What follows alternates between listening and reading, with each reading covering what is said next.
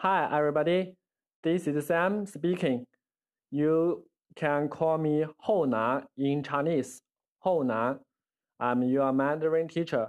Today, I want to share a point to all of you. Why listening, speaking is more important than reading and writing. Just imagine how a kids learn a language. Just imagine first. When we are a kid, we don't care how to write, how to read. We just listen to our mother, yeah, our parents, our relatives, and uh, try to imitate and uh, speak out is it right? So, the way I advocate to learn Chinese is the same. We should learn from kids. We should know how a kids learn a new language so effectively, so efficient.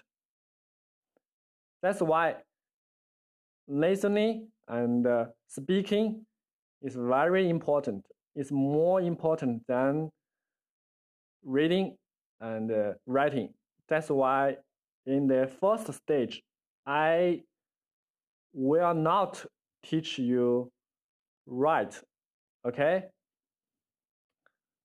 And uh, every day, you just need to listen to my voice message as much as possible. And uh, if you want to learn a new Chinese sentence, then just tell me how to say something in Chinese.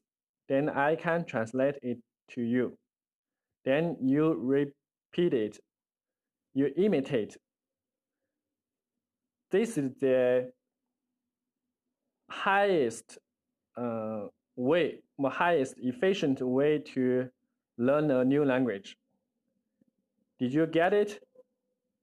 Okay, that's all for this lesson. See you in the next episode. Bye bye.